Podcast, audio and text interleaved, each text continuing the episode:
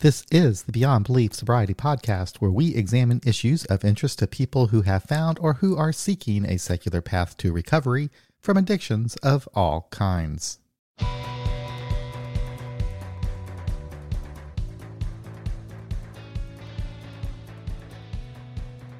Well, you might not be aware, but in addition to these podcast episodes that we post every so often, hopefully weekly, uh, we also do a weekly live stream every Friday night on YouTube and Facebook at uh, 7 o'clock p.m. Central Time.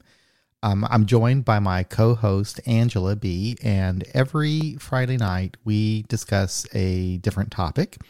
And we have a phone number where people can call in to ask questions. And sometimes we get calls, sometimes we don't. But we also have a live chat room in uh, YouTube and Facebook where people will enter comments and engage with us uh, during the episode. Uh, this episode that I'm posting tonight is actually from one of those live streams. And the topic we were discussing was the effectiveness of 12 step groups. Um, and it was really an interesting episode. We had a lot of fun. There was a lot of interaction in the chat room. And, uh, it was a, and we were, it was based off of a really great book, The Alternative 12 Steps uh, by uh, Martha Cleveland. So I think you're going to enjoy this one. Uh, just kick back and listen, and uh, we'll see you on the other side. Hello, everybody. Uh, welcome to our Friday live stream. It's good to be here uh, for another Friday, and we're going to have an interesting topic, I think, taken from the Alternative 12 Steps book where we're going to be talking about the power of the group and specifically the power of 12 uh, step groups, which uh, are unique in a lot of different ways. But before we get started and before we start saying hello to all of you, uh, let's see how Angela's doing over there. Angela, how are you? Um, I'm doing okay today. You know, I, I had an exciting thing today. I went to a thrift store for the first time in over a year. Oh, yeah, yeah, it, it, was pretty exciting. Um, used to, we still wear masks. We have a city ordinance, um, and so, uh, you know, and social distancing and all that. But um, I am uh, fully immunized now, and so there's a, a statistical uh, less likely chance of me dying of COVID now. Um, and so I, uh, yeah, I went and uh, one of the workers there was putting some stuff on one of the racks and asked me, you know, if I was uh, finding everything okay, which was a strange question. I don't think I've been asked that in a thrift store before because it's like, you know, what if I said, you know, I'm, I'm looking for galoshes, you know, could you say aisle three? No. Um, so anyway, but, you know, I haven't talked to many people in in a while um, or made social chit chat. And so I'm like, okay, you know, maybe this is what we do now. Um, and so I said, yeah, um, I I haven't been here in over a year, so this is kind of nice. And uh, she said, yeah, it was nice for us too. And I wasn't sure with that question if uh, if it was, you know, it was nice for us too that you haven't been here in over a year. like, do they have a picture of me in the back that's like, watch out for this lady, um, or if she was trying to say, you know, that uh, that having you know more people come in or if they really just preferred you know not having people come in. I i, I don't know. It was really awkward. And so yeah so I, I did not miss having awkward conversations with strangers that's for sure. Um, so I'll I'll have to get used to that again and start putting together a repertoire of things that I can say when stuff gets awkward. But I know, you know, when when, uh, when we first started social distancing, the joke that a lot of us would tell is, "I've been social distancing all my life," and, and in a way, I I kind of have, but um, right, and, and and it was um, I think it was it was kind of nice not having to put myself in those uncomfortable situations of having to make small talk with people and so forth. Uh, but then again, I was missing the challenge and the growth that comes from overcoming all that. But right. Saturday, um, I went to a party at my um, wife's my in-laws my in-laws house and and okay. we all were immunized and we were mm-hmm. all together in one place without masks mm-hmm. and it felt so weird and at one point uh, susan's dad sits down in the couch right next to me and i'm like wait a second this is, you should be somewhere else you shouldn't be you're supposed to be six feet away so it's really weird right. to get used to that anyway. it'll be a, it'll be an adjustment it will period be. yeah so oh josie has an announcement announcement. Do Okay. You want to read that? I will. We have already 18 people here. That's amazing. Thank you, everybody. Good to see you, everyone. Yes, thank you for supporting this um, live stream. We wouldn't do this probably if there was nobody listening. So thank you so much. So Joe's announcement. Um, speaking of groups, the Rainham is it Rainham Agnostic Atheist and Freethinkers Group of London hosts the International Secular AA meeting on Sunday. Oh, that's all right. This Sunday, London calling, eight o'clock p.m. in the UK, three in uh, on the Eastern time zone, noon in the Western time zone, Pacific time zone. Good. That's good to know. Maybe I'll try to do that. Uh, tomorrow is that tomorrow? It's Sunday. Okay, Sunday. Our group in KC is going to start meeting again, and that's another that's another wild thing. Anyway, I, I guess it's going to start tomorrow. Um, I, I kind of dropped the ball. I didn't get a hold of the guy at the church soon enough to do our training. He wanted to do his training beforehand, but I'm just going to show up tomorrow before the meeting and see if we can get in. we'll see what happens. so Okay. yeah, so Need not be organized. So not right, right, that's not what it means. If anyone's listening, I know that that's not what it means, but that's just what I like to say when, yeah, when stuff like that happens. So yeah, the group will get to know the the the post COVID John who uh, doesn't like doing anything anymore. So no, that's not true. You still do a lot. ah. All right, let's get into it. So, um, what we thought we would do, it's a short chapter, and we, we thought we would just kind of do what we've done before and just screen share the chapter, go through it, stop, and, and discuss different uh, parts of it. And we welcome your contribution to the topic by um, commenting in the chat, the live chat in YouTube and Facebook, and also by calling our toll free number, which I will now scroll and put here on our on the screen there. It's 844-899-8278. And I'm paying attention to see if anybody calls in, so you won't be waiting that long. Let me go ahead and get the screen share thing started here and we'll get going. And I, I don't I guess you guys can see that. It looks pretty small we can my end. see you too. Oh, do you really see me? Oh yeah, you see you too. But we only see our um our figures there. Let me change yeah, that. the little avatar. All right. Well, we it was go. so small I couldn't tell if it was actually you talking or just the Mhm. photo of you. That's awesome. I hope those of you that are out there in YouTube land and Facebook land can actually see a larger version of this. Uh, I think you can if because I blow up my screen, I can see it good. Okay, very good. I'm just looking at a very tiny version. So anyway, um, this is this is all about the power of the group. And when I was reading this chapter, I thought, wow, there's some really, really good stuff in here. So I think a lot of it I may have already known and appreciated, but it was just kind of good to kind of refresh it in my brain and, and realize, wow, this is really a cool thing that we've got going here, you know, and it is kind of unique, you know, compared to other kind of groups that might be meeting. So that being said, um, I guess I'll go read. I'll start reading, and then Angela, I'll, I'll let you um, take over um, at some point if you can see the screen. Are you able to see the screen? I can see it okay, but I also have the book in front of me. So oh, good. There you go. uh, you have an actual paper book. Cool. Yeah, yeah. It's got pages and you flip them and it kind of has a, has a smell. So here we go. Groups, shared energy for growth. 12 step groups support us in our recovery. In them, we identify with others who have problems similar to ours. We come together to share our common solution, the working of the steps. We meet to talk, to gather insight, encourage, and to share our experiences. 12 step groups are a different kind of group. The method of a 12 step group is not the same as the method of a typical support group or therapy group. In a 12 step group, each person works a self directed program. There is no facilitator or professional leader. Members of the group focus on the process of the steps and their own recovery. The relationship among members is respectful, caring, and impartial. Group members support each other as each person works to apply the 12 steps to his or her life. In contrast, Support groups often resemble informal social groups and may or may not have a professional leader. Participants are likely to be actively involved with each other and with the group process. They talk about their current and past lives, with feedback being an important part of the interaction. Therapy groups are always led by a professional. Members work on their own issues with the involved support of other group members. The experience is often emotionally intense because the objective of therapy is to work with profound and powerful feelings. Some 12 step members go to support or therapy groups. Either can complement but not replace the 12 step group experience. Well, Angela, would you have any comments about that little section? Yeah, I, I like how they how they differentiated between the different types of groups. You know, that's one of the things that I do uh, appreciate about 12 step groups.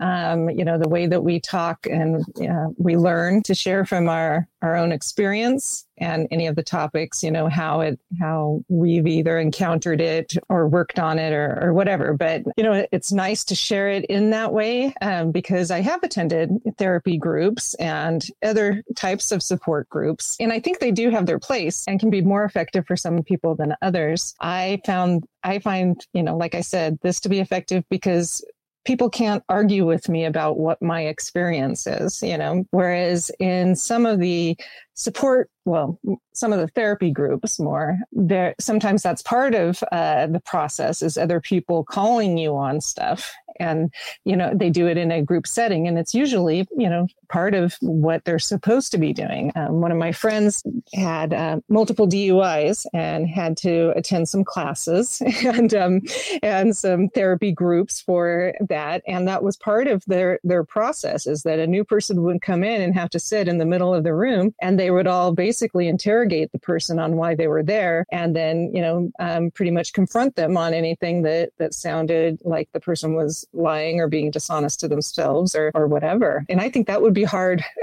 for me, particularly newly in, re- in recovery. I, I don't know that I would have uh, handled that very well, but, you know, uh, sometimes those people don't have a choice because the higher power is usually the government of some source uh, insisting that they be there. So for me, uh, the 12 step group process process. I enjoy that more than the other groups that I've I've been involved with and or heard of. How about you?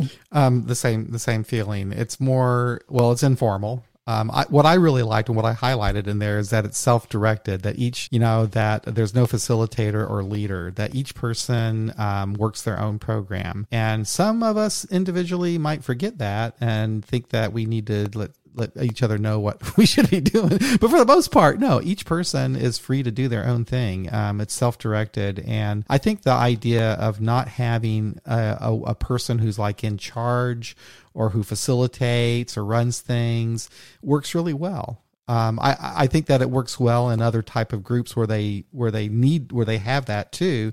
But it's really nice to be able to have like an informal gathering where we all meet as equals and just share our own experience, not trying to fix one another or be fixed by each other. It's just a unique um, it's kind of a unique thing. It's been unique in my experience anyway. So yeah, yeah. Well, you you know just had a training on on different things. One of the questions I had what in this section was how would you characterize smart recovery because it does have a, a trained facilitator. I mean, I don't think they go through intensive training, but you know there there's a, a, a trained facilitator, um, and then you know the other group members. I you know I don't think from what I've heard about it, um, they don't like inner or they don't uh, give each other feedback, um, or do they? They do you know? so, smart. And smart okay, so would you consider that more of a uh, therapy group than a support group? It's interesting. It's kind of a combination of the two because the facilitator really isn't um, a therapist, not like trained therapist or anything. They the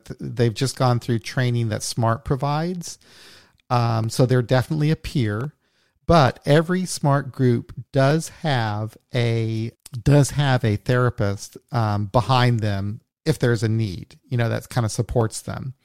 But but they're not the, that therapist is not on hand at the meeting. The meeting is just run by the facilitator and the people there. So yeah it's it's like that. And it works well you know for uh, those people. But i've been told that sometimes the smart meeting that you go to you know if you like it or not is really going to depend upon that facilitator. I mean that that facilitator has a really important role because that's the person who really sets the tone for the meeting.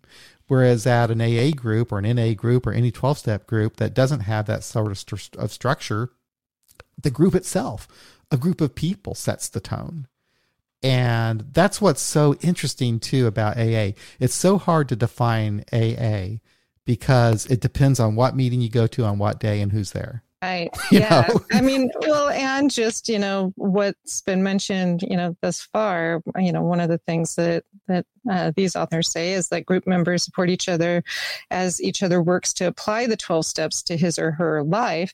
And, you know, I guess that's kind of the idea of it. But, you know, we know, particularly from all of the various secular meetings, that, you know, some people do steps, some people don't. Um, yeah, and so the, you know, it's even a little bit more than, than how it can be, you know, defined a little more traditionally. So I was going to say that in this book, they talk a lot about um, the steps because this book is about the steps. You know? exactly. So that's, yeah. that's, that's why. I, I, guess that's where they got that. but uh, so because some people are going to say, no, I don't have anything to do with the steps, and that's right. fine if you don't, because every person yeah. has a right to do whatever they want to define those steps or not to define those steps in any way they want to. But yeah, this book was specifically about the steps and for people who want to work the steps, so they're incorporated into this quite a bit. Yes, uh, Anchor. They they talk about that in this chapter a little bit. Um, he was asking most AA meetings have someone chairing the meetings. Isn't that kind of their job to keep the meeting on track?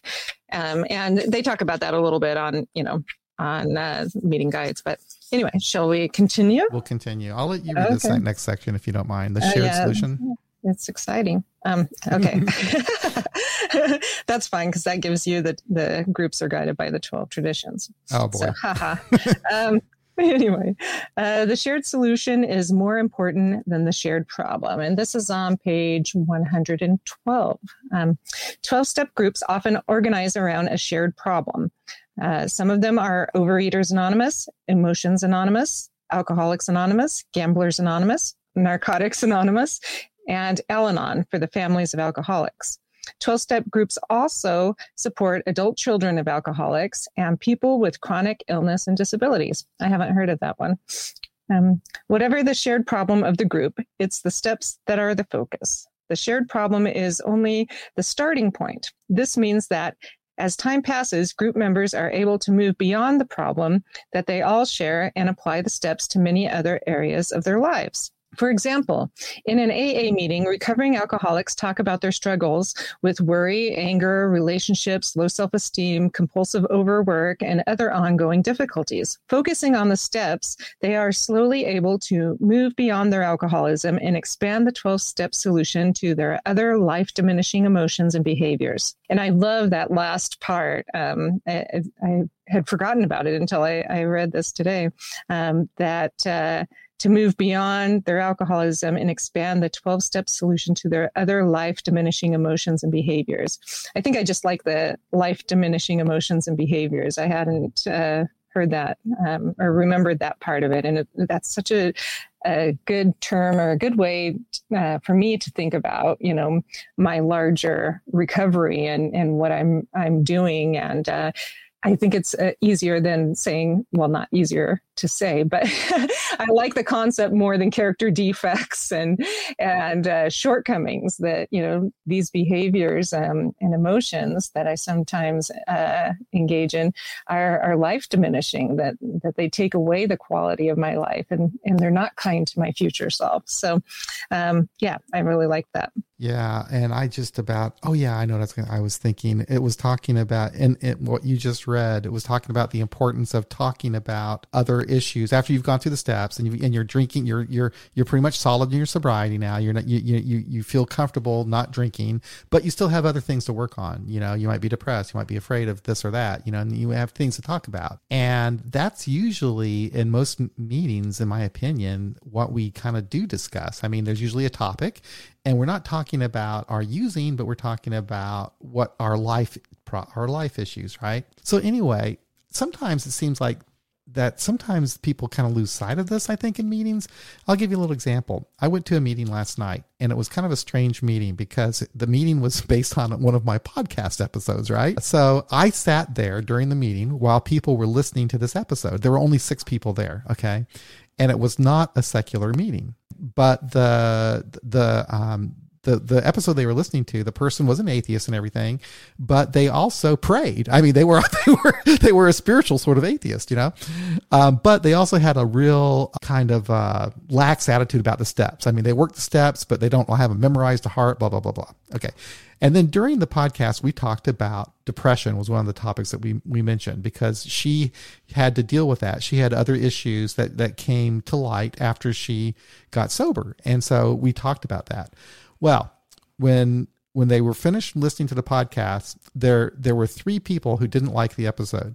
it was really interesting to be there. Well, you don't like it, and they said they didn't like it because we got off track with I'm um, talking about things mm. that didn't have to do with sobriety. And like when you guys were talking about depression and all that kind of stuff, they said that didn't really have anything to do. You should have just kept it simple and focused on recovery. And I thought to myself, well, that was a real important part of my recovery. So I don't know. So I think that I don't know, man. Um, I don't know where that comes from. Where where they get that that idea that you can't talk about something other than alcohol. Yeah, I, I think it's uh, you know there's a couple of things within the within AA that that they may take a little too literally, or or it it's uh, is something that's talked about here in a lot of the more traditional rooms too. And I, I kind of stick it with um, the people that say you can only talk about solution that if you mention you know stuff from your past as an example that you know you're not staying in solution and uh, and so um, you know that wasn't helpful for me or hasn't been helpful in my recovery to just stay in solution. If, if people were doing that when I attended, you know, meetings um, as a newcomer, I don't know that I would have stayed uh, because I would have just heard, you know, what uh, what their lives are like now, you know, and so I wouldn't have been able to identify with them. And so I need to hear, you know, different parts of, of everyone's stories, you know, when they share so that I can identify. Um, because if I can't identify with them, then, you know, why am I there? you know, uh, I need to find a different program or a different, uh, different ways to, to access help. Um, so, you know, um, I, that's never been helpful to me, um, but I have heard it a lot as well. Um, that uh, yeah, or talking outside. Uh, one thing with my home group is that you know I've only been attending Thursdays mostly, um, but uh, I've you know heard about other uh, the Tuesday meeting and uh, and I know for the Thursday one at least for the last three weeks I believe um, we've been talking about uh, what would be considered by uh, more traditional groups as outside issues, you know, so uh, mental health or depression, or you know, um, how some of our our difficulties ha- um, have actually um, made us better people, you know, uh, contributed to our lives in a in a positive way, you know, ultimately, and yeah, so it, it's something that we kind of um, we ignore i guess or or it's just you know the people that attend seem to to have a larger view of recovery and um, and are able to handle that without you know going into the we can only talk in this way. Right. So yeah. Tracy and Anchor and Joe Bob were having an interesting discussion about smart facilitators and whether or not they're peers. And Joe Bob initially initially said that they aren't peers. Um, I think is what he said. And forgive me if I if I misread um, there. And then Tracy said, "Yeah, but the smart facilitators we go to, we go to our peers." It's really interesting because the smart facilitator, I think they are a peer in the sense that they are also a person in recovery. Okay. So they're a person who's also using this, those tools that they're bringing to the meeting. So in that sense, they are a peer, but they also have a, a different role than the other people in the meeting because they have to facilitate that meeting. And if they recognize that there's someone like when they go do their check in, if they recognize that there's someone who's having a problem, they will, and not just the facilitator, but the entire group will will kind of help that person through it you know but the facilitator being the guide. So it's like the facilitator is a peer but uh, but does have a different role. And that role is kind of one to lead and guide that meeting you know? It's a different it's really different it's really different in aa in that way one thing that I really want to do, and I'm going to try to make time to do, is attend more smart meetings because I do want to learn about it. I mean, I went through the training and everything, and I but I've been to very few um, smart meetings, but I do find it very interesting. I like the tools, and I want to know more about it. I want to I want to actually have the experience of attending those meetings and so forth, and I just have not made time to do that. But um, there's a guy that I interviewed who's a smart facilitator, who, and we'll be posting his episode in a couple of weeks but he is from St. Louis and he does a meeting in Kansas City.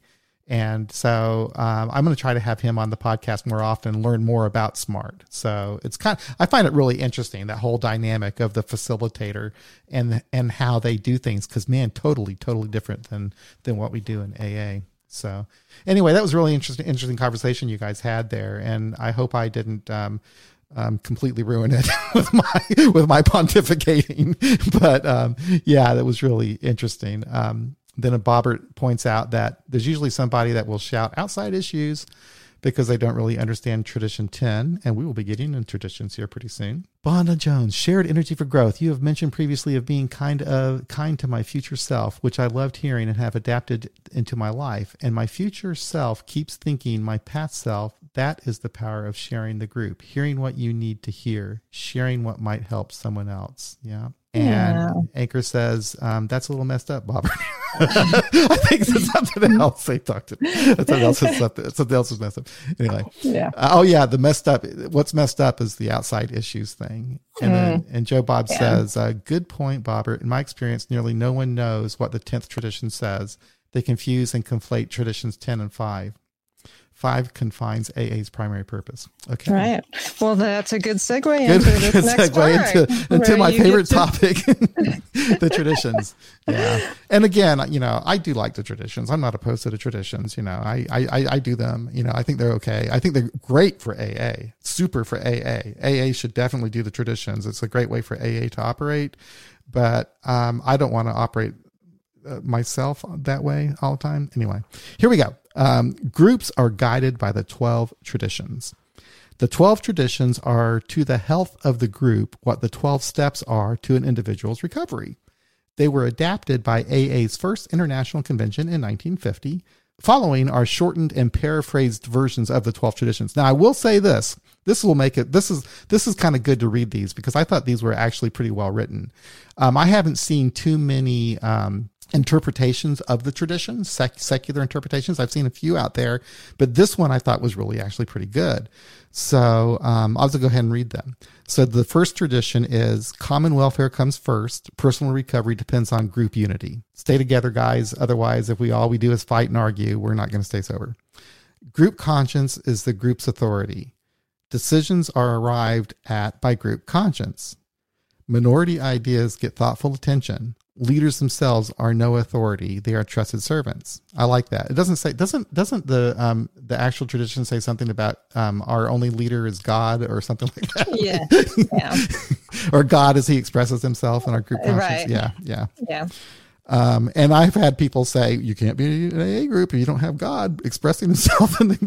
but then other people point out, but it says God may. He may, he may yeah. not. Okay. Anyway, may, may not. Yep. The only requirement for membership is to show up at a meeting. Now that is interesting. Just show up yeah. at a meeting. It doesn't say you have to have. You have uh, to honestly a, show up. yeah, you have to honestly show up. There are no membership requirements, no rules, and no dues. I do like that though. Just show up at the damn meeting. That's all you need to do. Okay. Yeah, because I mean, how do you determine if someone's honest, has an honest desire to stop drinking? I think most of us, you know, if we were fully honest, we didn't have a desire to stop drinking. We had a desire to, you know, flee consequences, yeah. you know. So I think I told you once that I, I really regret the time when I asked somebody, a newcomer, do you have a desire to stop drinking? Jesus fucking Christ.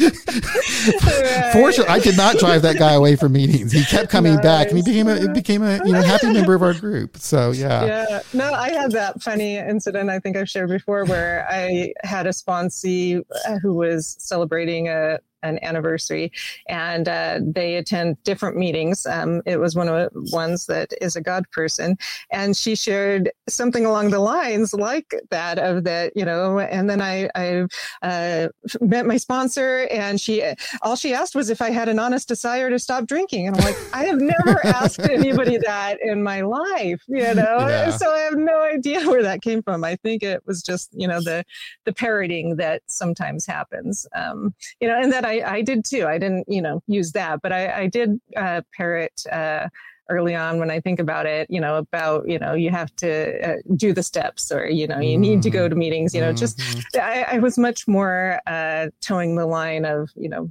um, what other people were saying as far as the process right. of, uh, AA the steps in recovery. Um, and now I'm, I'm, you know, reasonably laxed about yes, that as too. well. Yeah, I've changed so, a lot with that way with myself too. So yeah, it's it's it's funny to look at your old self and say, "Oh my God, that was really embarrassing."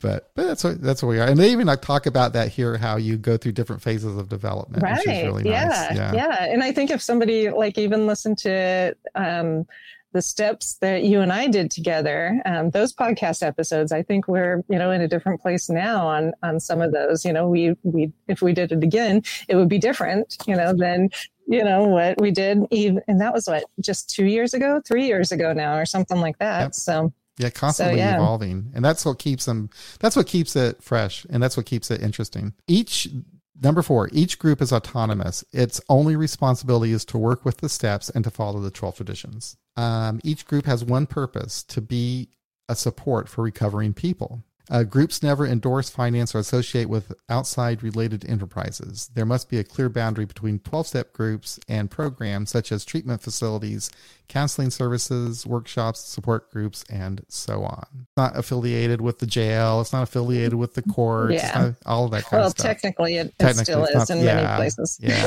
yeah. but it's not supposed to. Not supposed to be. No. Yeah. yeah. And Paula says, Is the group actually responsible? No, it isn't, Paula. It's just that this book is about working the steps, and I think that's why they talk about it. Um, it's not the group's purpose isn't really about working the steps, um, not AA groups anyway. Um, anyway, um, seven. Each every group is fully self-supporting, declining outside contributions. This keeps groups independent. Non-members may not donate money, goods, or meeting space. A collection taken at meetings pay for rent and supplies, which I think is smart. Uh, groups are non-professional. Service to the group is voluntary or is volunteer and done without pay. Um, organization within a group and among groups is kept to a minimum. That's interesting, the way to put that. Organization within a group and among groups is kept to a minimum. Um, yeah, that's probably true to with most groups, and it probably is smart too. I think maybe they uh, standardization may have been a better term for what they're talking about on nine. I think, but anyway, yeah. Groups have no opinion on outside issues. This neutrality on all issues keeps groups from being drawn into public controversy. And another thing I'm just thinking about to myself, just thinking to myself, it does say groups have no opinion on outside issues. It doesn't say I don't have an opinion on outside issue. but, but, you know, but it is a kind of a good principle. Hey, don't don't bring mm. other crap into the meeting. You know, don't you know that's not what we're about. Public relations policy is based on attracting members to the program rather than on promoting it.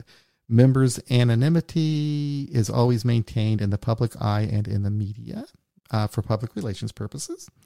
Anonymity is the foundation of all the traditions. Groups are guided by the principles of the steps, not by personalities. I do like the way that's worded too.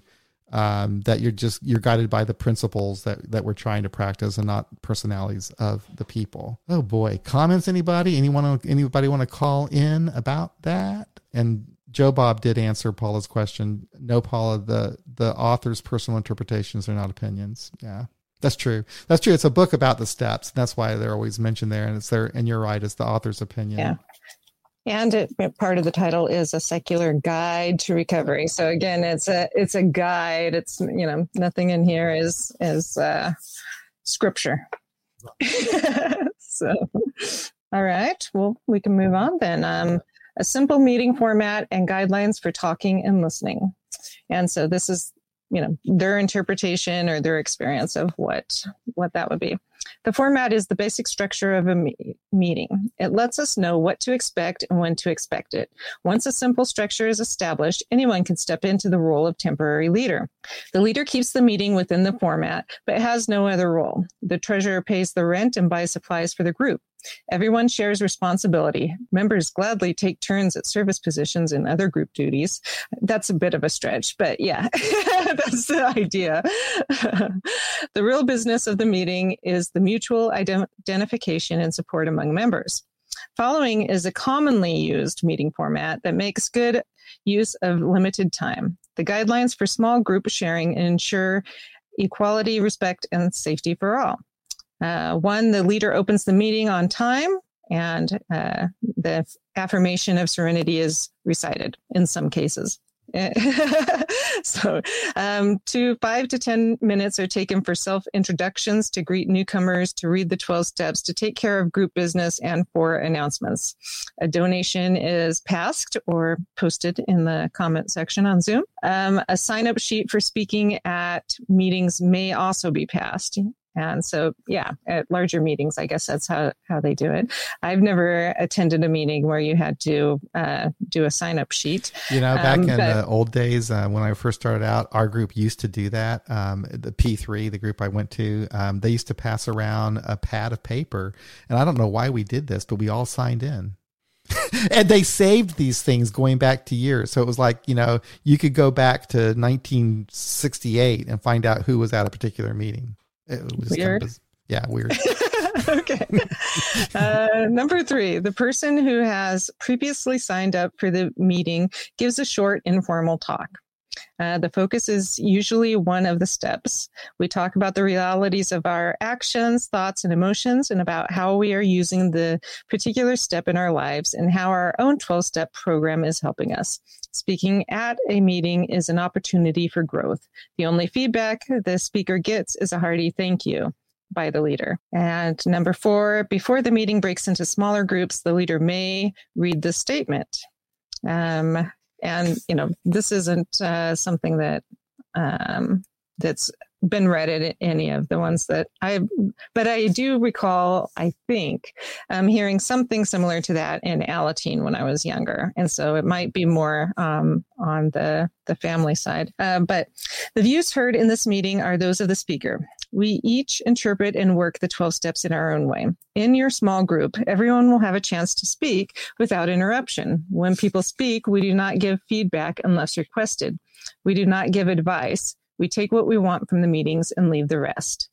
So that might be helpful to add these days because sometimes, uh, sometimes that uh, that isn't how things go, and and sometimes uh, advice giving is uh, is uh, yeah, presented. So, okay. And uh, number five, the remainder of the time is spent in small groups where all members have the opportunity to talk and to hear what others have to say. And so, I, you know, I, I didn't experience that. Uh, you know, most of the meetings that I've attended in this area um, don't break out into smaller sessions. Um, I do recall in the 80s, though, like I said, in Alateen, I think that some of the Al Anon groups did that.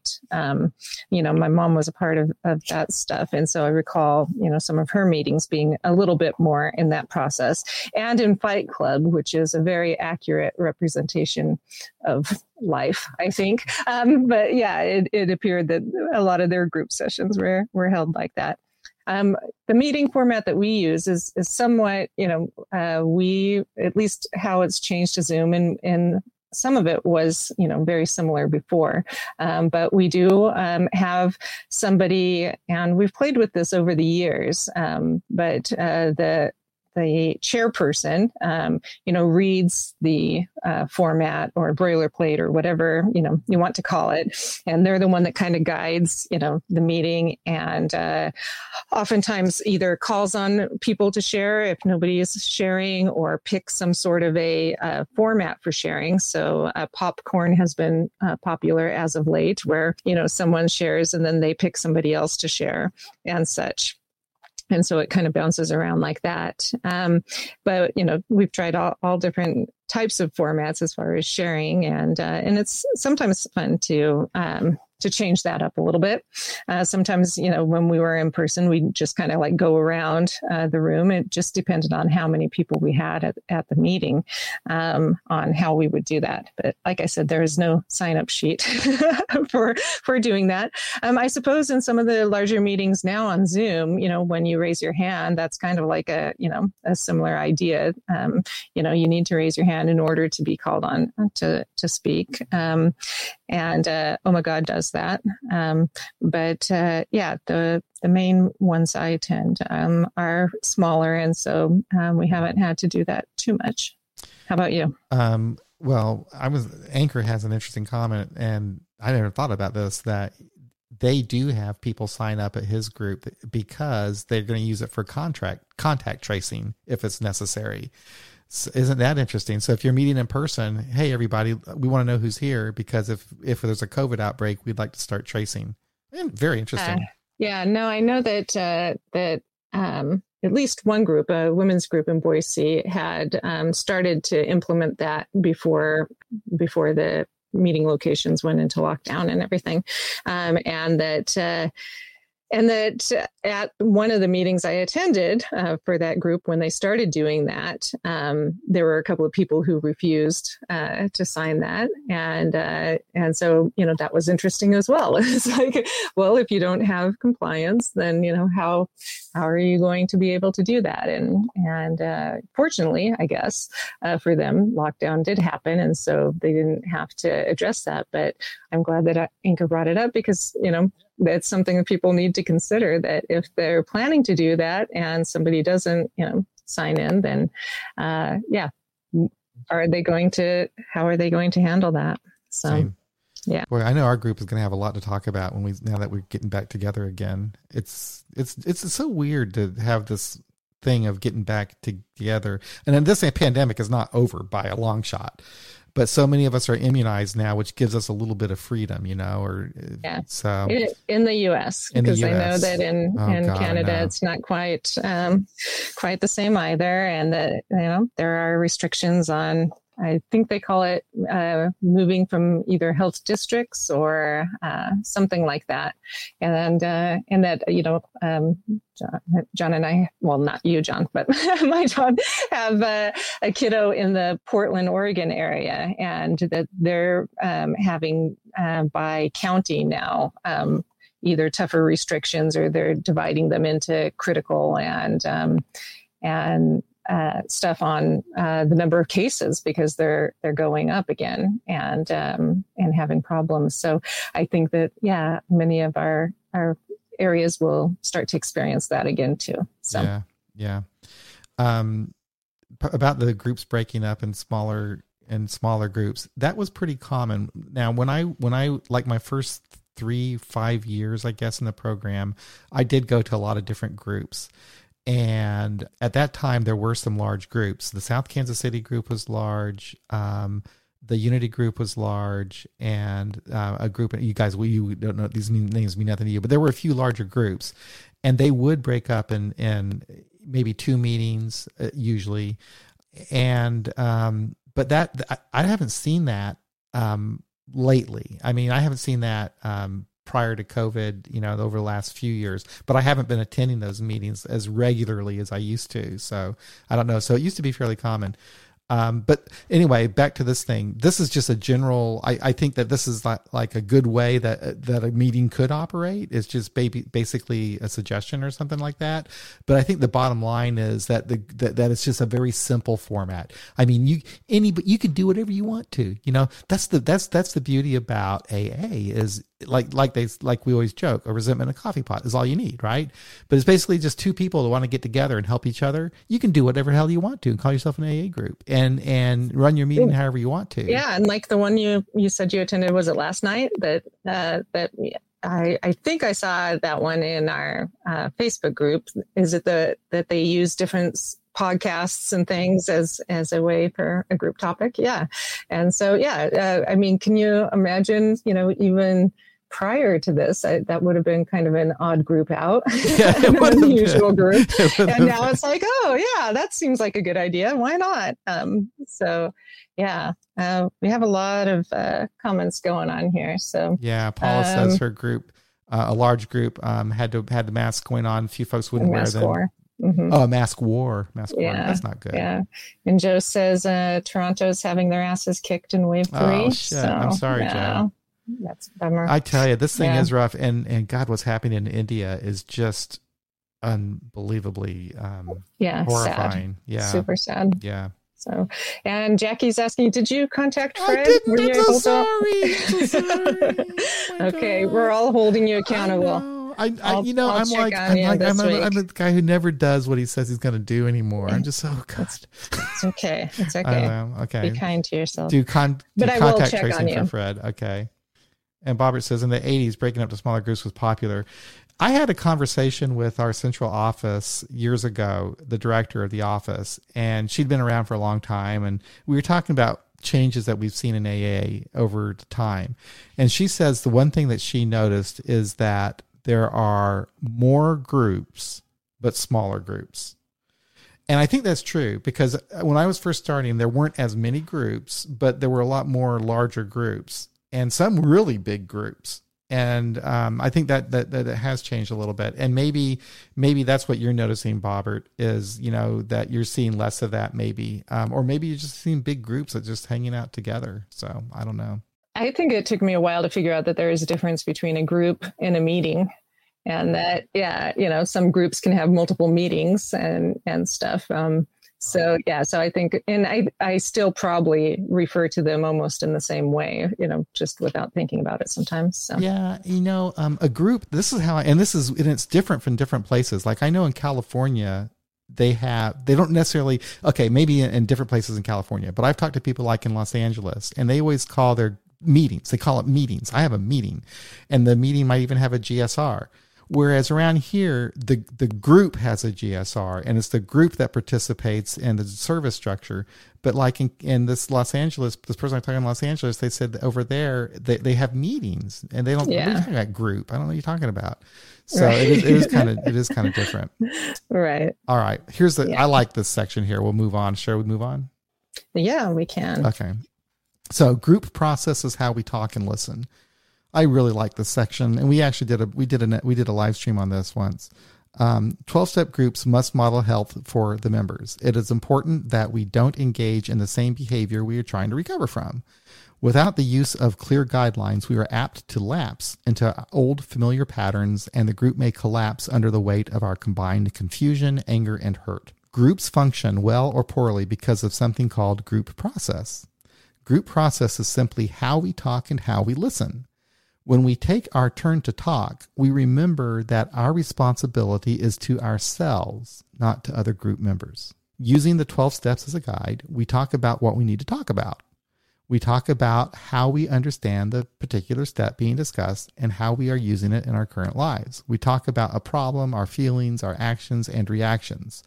We talk about the new life options created by working the steps and the additional problems our new options are creating.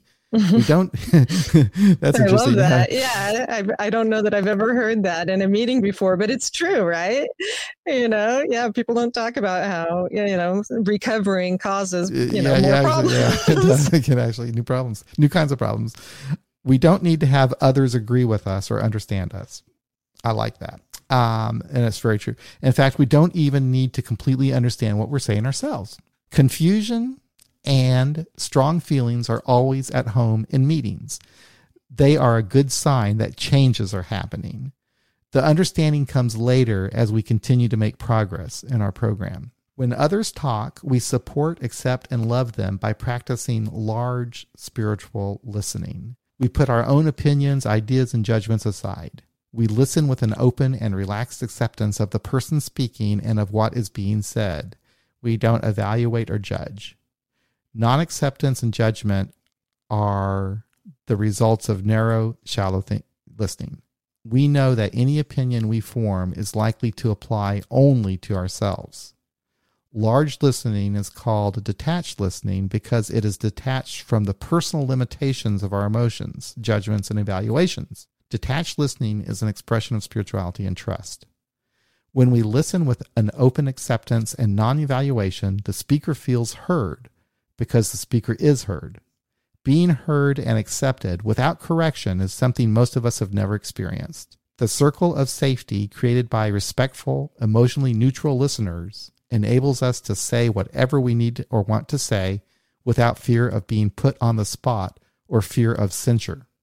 Having others listen with an open, relaxed, and neutral acceptance is a vote of confidence in our ability to work things out. Smiles and a few kind words provide human connection, warmth, and caring. I really like that. Yeah, that's so good, isn't it? It really is good. Yeah. I just I I, you know, wrote down again that uh, non acceptance and judgment are the results of na- narrow, shallow listening, and that large listening is detached because it is detached from personal limitations of our emotions, judgments, and uh, evaluations. You know, I think that's such a good way to to think about it and to phrase it. Um, and you know, one that I wouldn't have really thought of because usually detached listening sounds, you know, negative, um, you know, like uh, like you don't care or something. You know, when somebody is detached, uh, that's generally you know what comes to mind for me at least. Um, but I love the idea that the the um, detached listening is um, detaching from you know the personal limitations of our emotions, judgments, and evaluations, and and it's a great way to to think of it. You know, I think uh, some people might say, you know, it's the ego or letting go of the ego. And I think this is a, a kinder way to say it, even though it's applying to basically the same thing that, you know, we try to get, uh, you know, outside of our own judgments and, um, and personality and just you know be open so i think it's it's an excellent uh, piece of writing um, and in way to think about you know what our role is at meetings. Um, you know sometimes you'll hear that uh, that you know we're just there for the newcomer. And and uh, you know i think to myself that well yes you know that's an important reason why we're there but i'm not just there for that um, because you know uh, my recovery isn't just about helping other people. You know it's, it's a big part of it but uh, it's uh, it's that's one area of it. And uh, and i think that when i've you know felt the most balanced in my recovery is when I've been able to stay within the space they're talking about here of of being detached um, from you know what my judgments and ideas and um, emotions are about what other people are either saying or doing or not doing or you know all of that stuff when i'm able to just be present and and uh, and listen and stuff that yeah that those are some of the the times in my life where I, you know i've felt what some people would say you know spiritually well but i generally say i feel balanced and uh and yeah. And i like i like this the idea and it's and it's true that when i'm listening to somebody i'm taking what they're saying and i'm applying it to myself. And i'm, I'm doing that. I'm not i'm not doing it consciously. It's just what i'm doing. And i learned that in aa you know i'm not looking at the person and judging them by what they're saying but i'm thinking about how it applies to me. And sometimes it might not apply. Now do I judge people when they're talking? Sure, I do. You know, but but and, but that's just human. That's human nature. You know, uh, that that that does happen. But hopefully, they're not seeing that expression on my face when they're talking. yeah, yeah. That's but, part of the problem with Zoom is that you know, know, somebody is always seeing your face usually.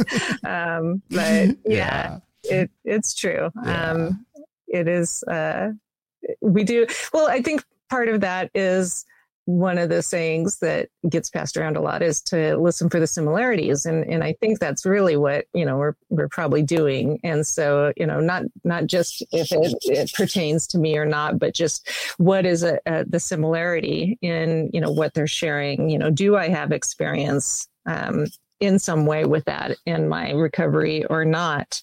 Um, and and that is really really helpful, particularly if you're um, you're a secular person and you can't get to you know secular meetings. You know now it's not as much of a problem but you know prior to the pandemic it really was. And so i you know had people that um, couldn't make it to our meeting. So i would attend other meetings with them so they'd feel like they had um, you know a secular buddy uh, at least at that meeting. And i would you know usually uh, suggest meetings where i knew the people there that you know may have been more traditional um, in their AA program, but that I knew were really open minded. And uh, and oftentimes, you know, I'd leave the meeting feeling like, yeah, that was a that was a good meeting, and and you know, one of these people would leave going, oh, they got it all over the place, and and I, you know, and the difference was that you know when I hear people talking, um, usually in, in, a meeting, um, I listen for you know what they're they're actually doing, and so what I would hear is, or what someone might say is that,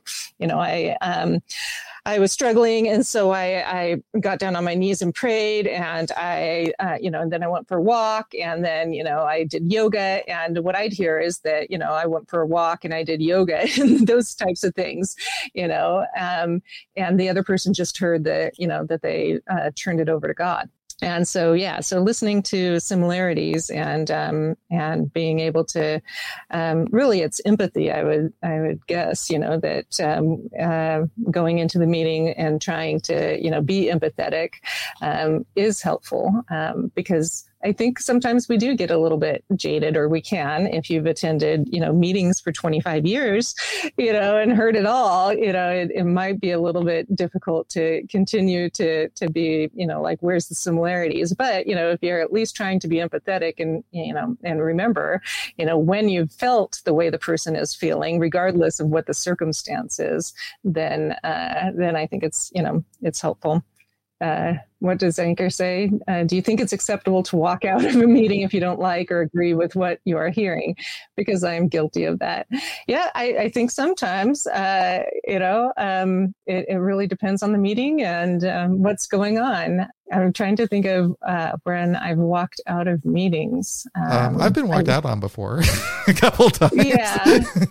um, yeah. And, and I tell you, the one time it happened, I deserved mm-hmm. it. I deserved it.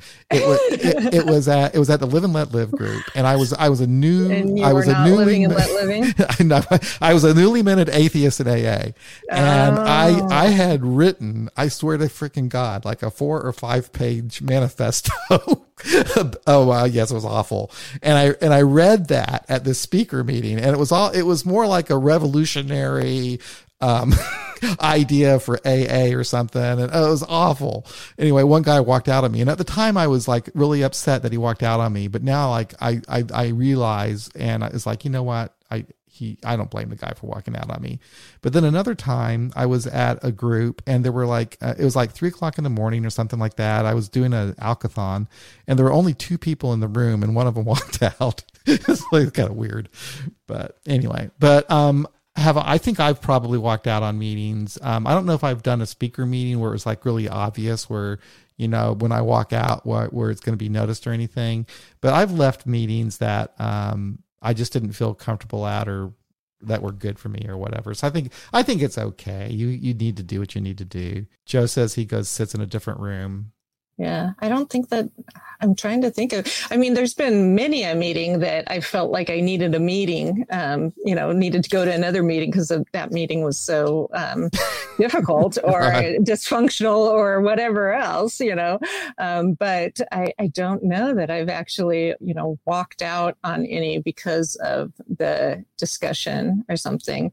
And, uh, you know, I don't know that anybody's walked out on me speaking. I think most people who probably would um, generally stick around so that they can, you know, try to figure out a way to argue with me afterwards. But uh, but in general, you know, no, I don't think that anyone's anyone's walked out that that I'm aware of. So.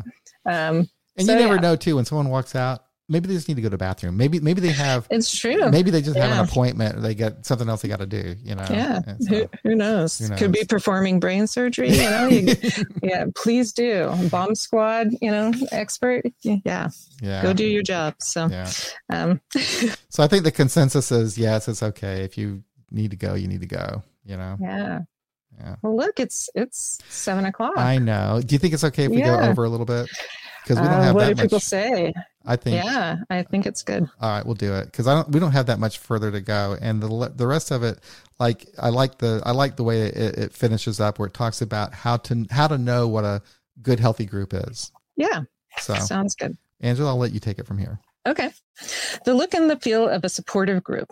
We want our groups to support our growth and self acceptance, personal change, and happiness. Some groups do better at this than others. They're, they are made up of people, and people are anything but perfect. So most groups are a mixed bag of dependable support and little irritations sometimes big irritations, but irritations. The following are some positive things to look for. One, the group is open. Newcomers are immediately welcomed and included. This is one of the best indicators of a supportive group. Two, the group feels like a safe place. We feel an emotional comfort within the group. Three, group members share laughter, many smiles, and sometimes tears. The emotions expressed are genuine and natural. Four, people are free to be as open or as private as they choose. Respect for privacy is crucial. There is no uh, probing. Five, the group makes good use of time. Mm-hmm. And that's where we were talking about earlier about the the chair of the meeting has that responsibility to make sure things move, and that is not always easy to do. No, it's not. Yeah and sometimes the the additional group members um, need to help with that as well. There have been times where somebody is either you know going off for an extra long time, or they are getting off topic in a um, or in a, a, difficult space, and so um, so sometimes our group members at least would uh, redirect the conversation or interrupt and say, you know, this is actually the topic, and it's time for someone, you know, another person to share or something like that. So anyway. Um, everyone has equal status. Length of time in the group or 12 step program doesn't confer special status or privilege. Dang it. Uh, seven, there's a feeling of mutual respect. There is no competition among members. Eight, it's not apparent which members have social or other connections well, outside of the group. Interesting, isn't it? Yeah, I, I, like the idea, and and depending, you know, um, you know, in some places uh, that's definitely true. I think there's still, you know, we're such uh, judging creatures. I mean, it's part of our survival mechanism that we can tell by how someone's dressed and their demeanor and language. And, you know, if, if most of their problems are difficulties with, you know, their grad school right. or, you know, that, that extra, you know, the additional property in, you know, yeah. Cancun, then yeah, yeah, it's a, you, you kind of get, but I, I like the idea because I do think that's true. Um, so, um, eight, it's, uh, oh, Nine, when members are having a hard time or making decisions that may sabotage their recovery, the group doesn't interfere. Instead, other members smile and say, "Keep coming back." yeah, they they uh, greet returning members warmly. Uh, Ten members work on active program work an active program in the group. Uh, sometimes this looks like backsliding and confusion. Confusion. There are no presentations of a polished program. 11, no feedback is given unless it's asked for. And 12, the 12 traditions are honored. Uh, it, were the 12, those traditions so important um, for an AA group. Um, yeah, I, th- I thought that was great stuff. And it's kind of, it's kind of good to know, you know, um, especially if you're new, you know, cause you, you go to a lot of different groups and some groups might not be so, so healthy, you know, it's possible. Um, but I think I think most groups probably are. Um, most of the meetings that you go you go to are they, they most of them have these qualities that I've experienced. Um, there's only been a very few that I've been to that seem to stray from this ideal. Um, but for the most part, um, I do feel that you know the the one the one thing about an AA meeting, or pro, and I, I'd say this is true for any 12 step meeting that is really interesting is that all sorts of people and we were talking about the social status and everything. Sure you might know that this guy here is the president of some company right? But he's sitting right next to some some some uh, someone who might be homeless you know? And and they and they um they have a common bond. And it's just really interesting to see the different there are different people in the meeting that you normally wouldn't mix with probably you know? And but you talk to comfortably at, at a meeting it's just that is really interesting. I like that about AA. That that because it's free, you know, um, there's no the only price we have to pay is from our drinking and drugging and so forth before we got there. That's the price we pay. You know, other than that, once we're there, throw in a buck or two, whatever you can, you know. So, and that does equalize things quite a bit. Yeah. Yeah. Well, and I think what they talk about with the the detached listening um, and being conscious of that is important too. Because, like I said, with the we actually did have one meeting where um, like five shares in a row were all about grad school, and uh, yeah, and so you know we did need to to talk about that at a well, somebody brought it up at a business meeting on you know how um, you know the perception and um, whether our meeting needed to you know keep that in awareness awareness of how we talk about things because you know not everybody is uh, you know in a spot where they're dealing with grad school. And uh, so how can we share our experience in a way that is more accessible to people of all socioeconomic and educational experiences? So.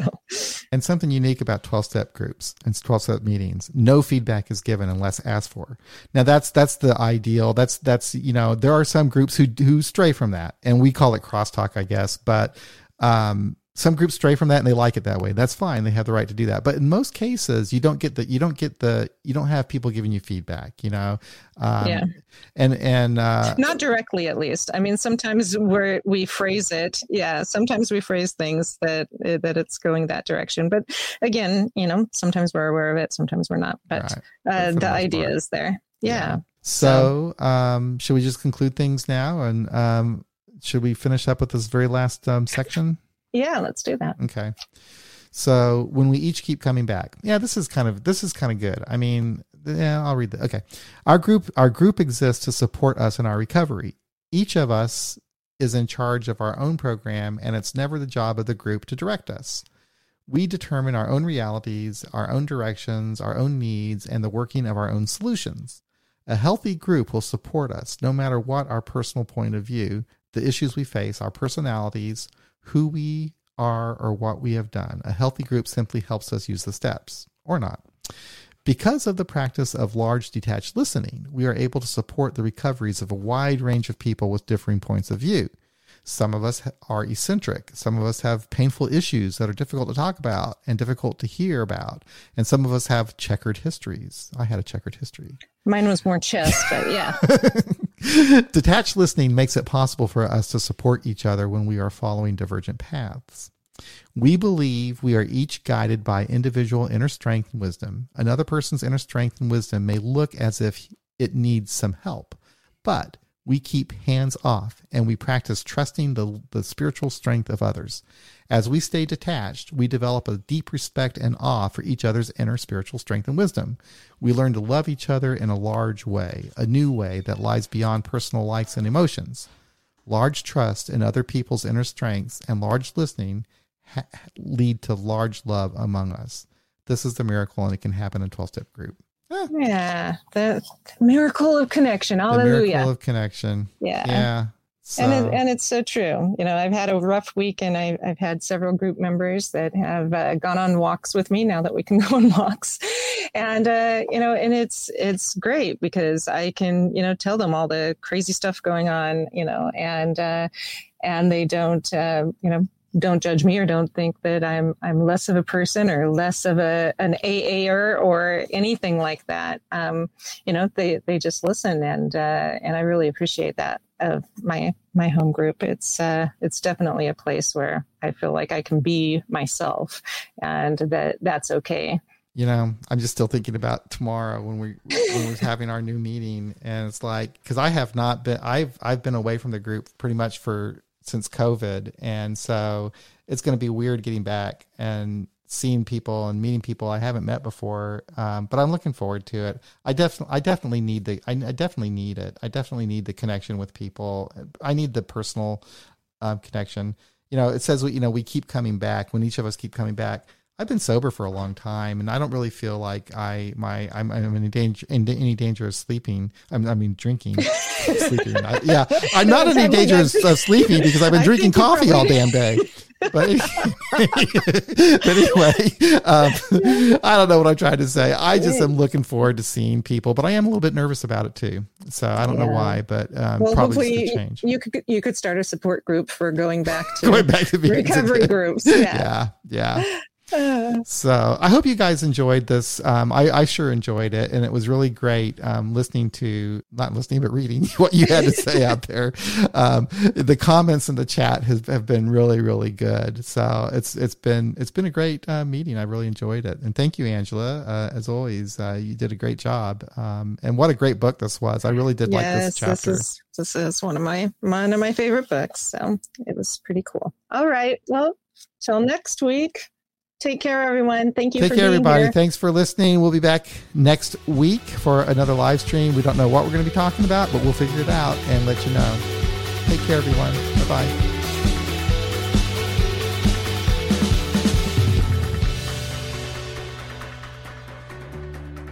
That's another episode of Beyond Belief Sobriety. Thank you for listening. If you would like to support our podcast with recurring monthly contributions, head on over to patreon.com slash beyond belief sobriety or become a member of our YouTube channel. If you'd like to make a one-time contribution, then visit our website beyondbeliefsobriety.com and click on the donate button. I do appreciate your support. Thanks again for listening. We'll be back again real soon with another episode of Beyond Belief Sobriety.